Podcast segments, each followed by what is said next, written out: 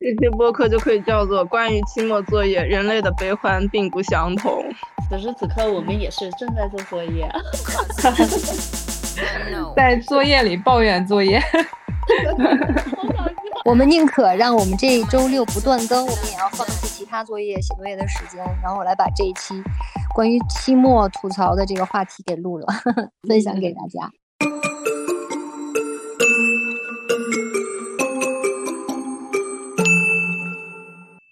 我想，哎，过几天不就是高考了吗？然后人家学生高考，咱们这个几个中年妇女也要 考试，真是中年。对啊，真的是到现在这么大年纪了，然后还要着急焦虑考试的事情，我的天呐，万万没想到，万万没想到。对我们一把年纪，这是何苦呢？我还有一个朋友说，你就读一个飞拳，你还那么认真做作业，那么认真上课，那么认真准备考试。我真的是突破了对于飞拳两个字的这个认知啊！我不知道咱们学校就经管学院的飞拳和其他飞拳怎么样，就别人上飞拳不是我们这个样子的。我也觉得建院那个飞拳比咱们还要恐怖。是吗？他们他们简直比咱们课多太多了，任务他们根本就没有办法工作。所以我们今天这一期要录一个吐槽的，是吧？全员吐槽的，我们没有时间 去去好好规划，说先说什么后说什么，因为我们现在用仅有的一点时间拿出来做一个播客选题会。结果发现我们每个人手里一大把的作业还没完成。就是我觉得一般别人上飞拳不都是周六周日上课吗？然后那以前就是交个论文什么的就好了哈。没想到现在还有英语、哲学。来来，咱们现在就开始那个，再说说现在手里都还有什么作欠的账，好吧？我在我的备忘录上有几个作业，然后截图给我朋友他们看，都说哎你好惨，怎么有那么多？你给我们 念一下，让我们开心开心。我觉得，哎，但是我肯定因为我没有英语的，就可能还好。就是六月七号要交自然辩证法四千字，然后六月八号要艺术管理汇报我们一起的那个，然后二十三号艺术管理实践汇报两千字，二二十四号西方现代艺术三千字。你们都说说你们的英语吧。人类的悲欢并不相同，我的英语没有作业。我天，为什么？我的英语的课上可以和帅气的外教在那里聊天。哇，好好啊，没准他英语 A。嗯，我我的就是老师跟我们说，我们的外教是一个美法混血人，然后我们就一直在那跟他调侃法国的艺术、法国的博物馆、美国的博物馆、美国的文化、法国的文化，巴拉巴拉。然后他就在那跟我们说，是你们在那说，不要老。Q 我说哦啊，所以你们考完考完了是吗？这门课？对，我们的课已经结了啊，已经结了。最后一节课还有几个人要做那个汇报，但是我们已经没事儿了，我们就是在旁边。哇哦，好，就这种激动。没有考试吗？没有考试。就我想说，同样的，同样的英语课，为什么变化这么多？所以大家觉得？目前就是最难的就是英语课，对吧？反正我是英语课最难。现在最让我头疼的应该就是英语的考试了。我以为英语考试就是不要不像其他课程写论文那样子会轻松一些，没想到，没想到啊，没想到老师的花样。写论文吗？不是，我们要就是那个听力和口语的考试。但是这个口语呢，完全不是 这种日常的这种聊天口语，他会给你一个题目，但是呢，老师呢也没有给我们一个具体的范围，只是从他说从三十二道题里边，然后呢考呃一个方向，但是呢那个具体的那个题呢不在这三十二道里边。就这学期我和安安不是选了，呃就是我俩选了同一个老师的英语课嘛，然后这两天把我和安安就是搞得头要大了。啊。我和维尼要就呃环境问题、食品安全问题、全球化问题展开一场五分钟的辩论，还是辩论？你俩还得观点不一致，是这意思不？对，我俩是 A、B 角，正反方。那你们是不是可以提前安排好？是要提前准备一些。对，就特别搞笑的是他那个题干，我是之前真没碰到过。他就比如说让你聊一下。你你怎么看待这个玛雅预言？你觉得玛雅预言会是真的吗？然后如果是真的话，就就 展开玛雅预言的这种辩论。还有就是，比如说像那个呃，把这个就是有一些弃婴嘛，然后呢说当地的这些政府，然后就会给弃婴呃呃建一个弃婴岛。你认为这个这个行为呃是对还是不对？就先开始特别搞笑，我和安安都没明白这个弃婴导师，我就连题干 都没搞清楚。小雪和安安还是可以有一个搭档，他们俩同班同学能互相帮助一下。叶子那个英语就全靠自己上了。啊，我这个英语，我先跟大家说一下我们老师的要求。我们老师要求可高了。首先，我们每节课一上课就开始单词小测，从一开始的时候，我们就要看一本美国文化的书，然后老师会规定每周我们阅读大概。第几章到第几章写一个 summary，在课上口语分享给大家。看完了这本书，好，接下来大家再来仿写对于中国文化的这个认识，就是仿写最后那个那本书的第十二章。大概我们至少要写一千字的一个作文吧。接下来又有一些听力的作业，嗯，接下来就开始做一个呃论文写作的一个专题汇报。不是每个同学都能够有机会去做一个五分钟的这种汇报。如果没有做五分钟汇报，我们在期末最后两周就要做一个 poster 的那种汇报啊。反正就是一定要有一次口头的汇报啊。然后呃还有 还有好多呀。我的天，我们英语作业实在太多了。还有就是根据自己的专业。真的严格按照论文写作方式来写一篇小论文，就我们要去查阅全英文的参考文献，同时你要去对应的做一些论文的标化。你找三篇论文，然后你就标化出来，它每个部分、每个结构都用了什么什么样的方法，什么样什么样的句式，然后什么样的时态等等，我们在自己的那个论文写作中可以怎么去运用啊？反正就是标化三篇。全英文的论文，而且要很长，基本上都是学位论文吧，或者是期刊论文，都是几十页的，相当于你做了一次大量的阅读，而且是那种专业论文的阅读。最后，最后我们下周要考试，考试的话考听力，听力的话就是从托福听力真经三这一册里面，然后选择讲座。但是我看了一下，十个单元，每个单元都会有四到六篇的讲座主题内容，所以就反正就是大概就是你还是要去听，你才知道老师。会考什么？反正范围也是相当相当之大。然后最后还有一篇一千字以上的专业论文的写作，这个论文的那个各个结构都该有的不能少，一千字以上，要求我们用专业论文写作的那种表达方式来写，反正挺难的。这期播客就可以叫做《关于期末作业，人类的悲欢并不相同》。我们要给大家补充一个信息哈，就是清华的这些。呃，我们的英语课虽然都叫硕士英语课，但是当你选了不同的老师的课，真的，你的这个课程内容完全不一样，你的考核标准也完全不一样。嗯，这个就是刚才月月说的。人类的悲欢是不一样的，没错，就是选课就跟选盲盒似的嘛。不停的英语老师在课上还给发糖，就很好奇你们的英语老师期末布置了什么作业？你说我吗？对，那那我现在说出来是不是太凡尔赛？哎呀，我其实一开始选到了跟叶子一样的老师，但是我选课没有选上，也就是说我们选课就跟盲盒一样，选英语你可以有四个老师的英语课，就看你选谁的，那每个老师肯定是不一样的画风跟这种呃作业。的风格，对吧？然后呢，我没有选上，我想啊，惨了，我下学期我才能再重新选英语，要不然的话，我这两分学分拿不到。就在这个时候，一位天使降临了，就是考虑到大家都没选上很多英语课，所以我们有一位从加拿大回到清华任教的中国的年轻的青年教师，他是在国外就是教国外的就英语的老师去如何教英文的，我不知道大家能不能听懂，就好像绕口令。get 到了，很一个中国人教老外怎么教英语。对，所以就是他的风格完全是那种就是讨论式的教学，然后每天上课大家呃分组分组，然后坐到一起。那其实我们的作业也很简单，期中的时候有一个小组员的一个 presentation，然后那么到期末的时候，在上个星期我们刚刚完成了每个人五分钟的个人 pre，然后所有的话题是自拟的。呃，那么同时我们要做 PPT，那老师还会要求你把 PPT 交给他，他来帮你完善。我会觉得他非常辛苦很累，但是他不觉得，他觉得也很享受。就他把所有的热情其实都给了每一位同学。在我们课上，他会自己带零食。然后他还会有每周的这种 coffee time，然后会请我们喝咖啡，就聊聊天。包括我们老师从线下改到了线上之后，他还会自己做一些 lucky draw，就是现场抽抽奖，抽到同学老师亲自发红包给你哦。呃，但哇，是真好，好幸福。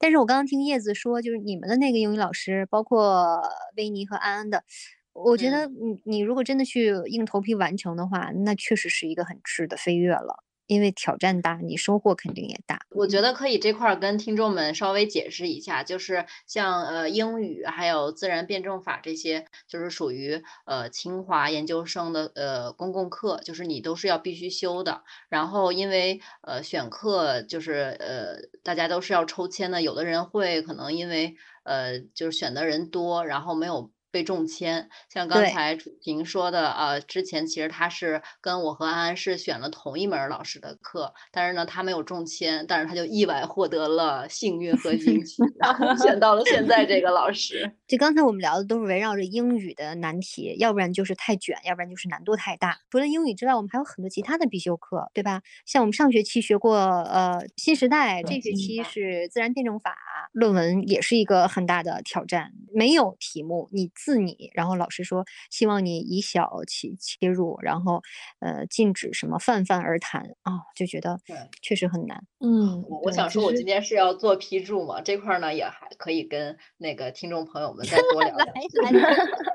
就是因为我们研究生有一个研究生的这个计划，然后除了我们自己感兴趣的课以外呢，我们是有每个人必须要修的课的，像那个公共课还有专业课，都是呃有有有几门儿是必修的。呃，像刚才说的这个新时代英语、自然辩证法，然后还有一些我们的专业课。其实其他大学有自然辩证法，就是这些应该都是呃研也也可能就是研究生必修，特别搞笑。我之前在微博上搜那个自然辩证法选题啥的，然后一搜，他还截图，然后在嗯吐槽，我说：“哎，这个课程内容怎么跟我们那么像？” 然后我一看，果然是清华的，然后就 而且那个 PPT 标题都是一样，我估计咱都是一个老师。大家在吐槽什么？是吐槽作业难，还是课程难，还是看不懂哲学，其实老师讲的很好，上课时都能听明白。自己动手写跟上课听老师讲真的不一样，啊，就是的，是的，感觉总是嗯写不出来什么。必须有一定积累哈。其实你们有没有感觉到，就是我们上课的时候，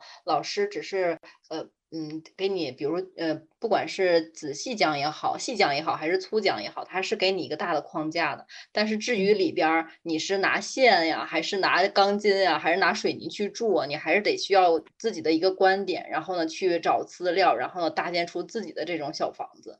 就是可能靠老师的那个线索，或者是老师给的材料的话，不足以完成作业。对嗯对对就是就像自然辩证法吧，就老师他也是从古希腊开始讲，讲到二十世纪的这些哲学。但是如果说你要是当作业去写的话，其实就是真的是太广了，你不知道该怎么写，你就得需要自己去想一个点，然后去好好的去切入，然后再去找资料，再嗯，去找文献。对，大多数作业都是以论文的形式上交嘛，然后字数嗯越多，可能大家就会觉得更难一点儿。就是你你无从下笔，包括就算我们要写东西的话，也要列个提纲，对吧？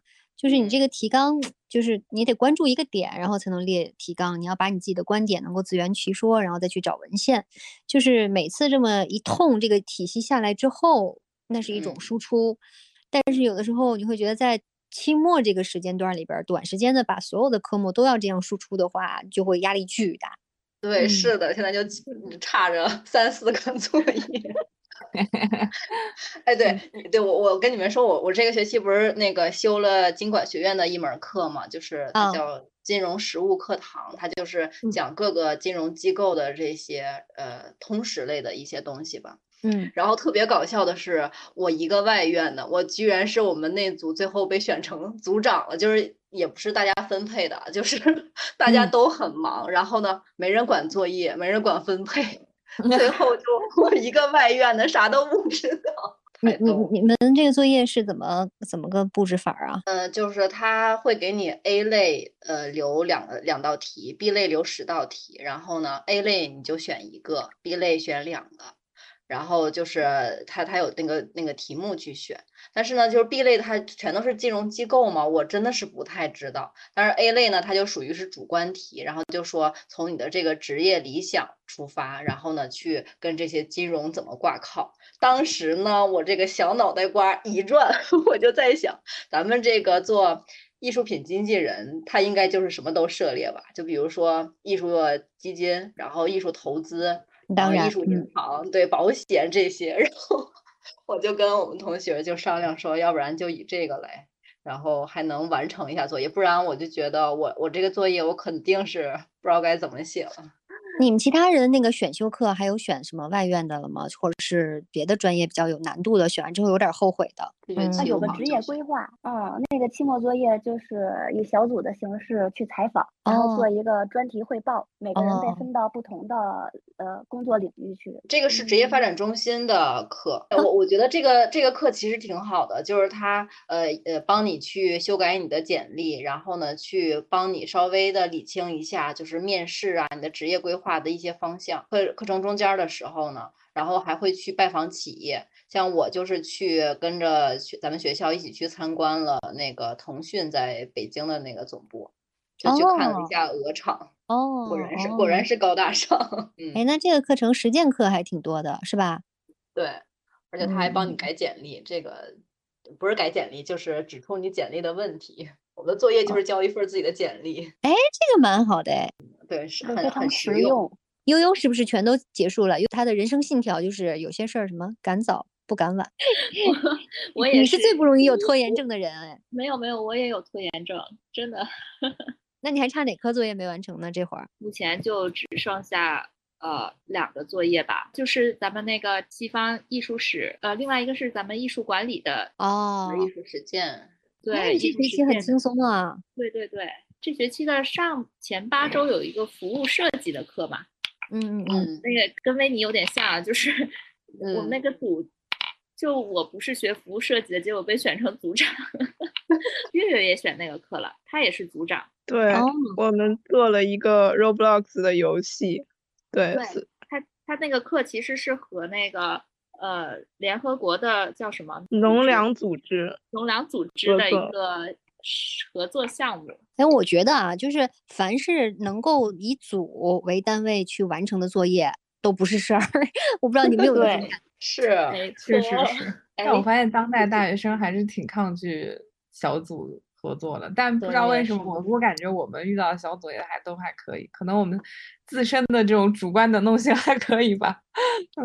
就是我之前在 B 站上看过那种吐槽那个小组作业的那个，特别搞笑。啊，对，我我记得你好像发过咱们群里边，特别搞笑。